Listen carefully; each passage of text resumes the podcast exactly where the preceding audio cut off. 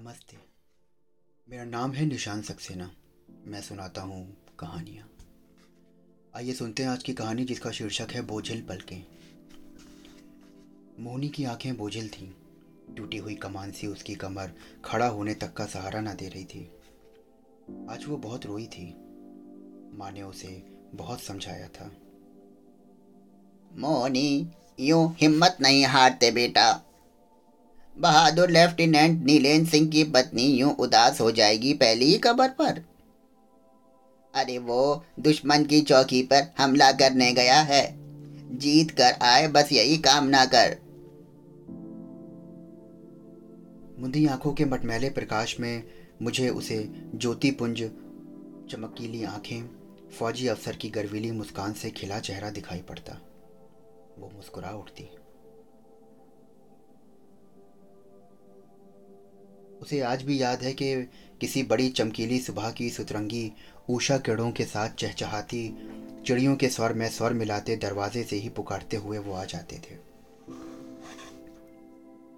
पर मैं नहीं जानती, क्या मैं जानती हूँ कि मुझसे ज़्यादा तुम्हारे कर्तव्य को तुम्हारी ज़रूरत है।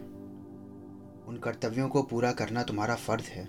मैं तुम्हारी सहधर्मणी हूँ, जीवन संगनी हूँ। पत्नी का उज्जवल स्वरूप यही तो है। मोहनी को याद आ गया कि जब वो बहुत छोटी थी, चीनी हमले के वो दौरान उसके पापा की पोस्टिंग लद्दाख में हुई। कई हफ़्ते रेडियो संपर्क भी टूटा रहा और यही सोचा जाता रहा कि या तो उन्हें दुश्मनों ने कैद कर रखा है या फिर वो वीर गति को प्राप्त हो गए हैं। इस खबर के बाद यही सोचा गया कि मेजर राजेंद्र सिंह अब कभी वापस नहीं आएँगे। सबने शोक भी बनाया पर मेरा मन ने तुम्हारे लिए ये नहीं सोच सकता कि मेरा राजन कभी वापस ना आएगा। नीलेंद्र, तुम मेरे लिए सब कुछ हो। एक दिन पास पड़ोस की औरतों ने मोहनी को बिंदिया के लिए टोका था। सरोजनी माथे पर हाथ सिंह अरे मोहनी, अब ये सुहाग सिंदूर ना सजाया करो। तब वो आकेश में आकर भूखी सिंघनी की तरह दहाड़ कर बोली, क्यों? किस लिए? मेरा मन कहता है कि मैं विधवा नहीं हो सकती। मैं जानती हूँ कि वो ज़िंदा हैं, और ज़रूर वो एक ना एक दिन आ जाएँगे। वैसे भी देश पर मरने वालों की पत्नियों का सुहाग सदा अमर होता है। मैं तो हमेशा ही तुम्हें अपने साथ समझती हूँ। मुझे याद है कि शादी के समय जब सबने पूछा था कि मैंने तुम्हें क्यों चुना तो मेरा एक ही जवाब था। बस इसलिए कि मुझे उनके विचार और उनके भाव मन को छू गए। तुम्हारी कविता की वो लाइनें मुझे आज भी याद हैं। शाम हो चली और ढलते सूरज की अरुणिमा बिखर गई। पक्षी चहचहाते हुए अपने नीड़ों को लौटने लगे। मोहनी का बंधा हुआ बाँध जैसे फट पड़ा। वो सिसकी ले लेकर रोने लगी।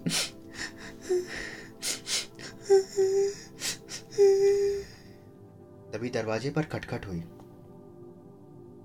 पोस्टमैन को देखकर वो खिल उठी। माँ ने उसे एक पत्र दिया।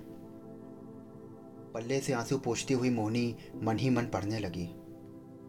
तुम इतनी ख्यालों में समाई रहती हो कि क्या बताऊँ? जब भी अकेला होता हूँ तो तुम्हारा मुस्कुराता चेहरा मेरी आँखों के सामने आ जाता है। आज क्या हुआ सुनोगी? अरे तुम हँसते हँसते लोटपोट हो जाओगी। मुझे लगा कि जैसे तुम मेरे पास हो। बिल्कुल पास। तुमने वही लाल बड़े बड़े फूलों वाली रेशमी साड़ी पहन रखी है। और मैंने तुम्हारे फूल वाले गालों पे अपने गाल रगड़ दिए हैं। जैसा कि मैं हमेशा करता था। जब भी तुम वो साड़ी पहनी दिखती हो, मैं हमेशा ऐसा ही किया करता था। पर जब आँख खुली तो क्या देखता हूँ कि मैं अपने रेशमी रुमाल के पास पड़ी बंदूक की मूठ सहरा रहा हूँ। बड़ा अजीब सा लगा। कुछ अच्छा और कुछ बुरा। सच, बहुत जल्दी आऊँगा तुमसे मिलने। बहुत जल्दी। अच्छा अब विदा करता हूँ। पत्र पढ़ते पढ़ते एक अनोखी मुस्कान मोहनी को और मोहक बना गई। गुलाबी आँखों में चमक आ गई और बोझिल पलकें भी हल्का कर गईं। खुशी के दो आँखों, आँसू माँ की आँखों से भी चू पड़े। तो दोस्तों, ये थी आज की एक छोटी सी कहानी। आशा करता हूँ आपको कहानी पसंद आई होगी। फिर मिलता हूँ आपसे एक नई कहानी के साथ में। और अगर आप रोज़ ऐसी ही नई नई कहानियाँ सुनना चाहते हैं तो हमारे चैनल को फॉलो करिए, सब्सक्राइब करिए और स्टार रेटिंग देना मत भूलिए। फिर मिलता हूँ नई कहानी के साथ, तब तक के लिए शुक्रिया।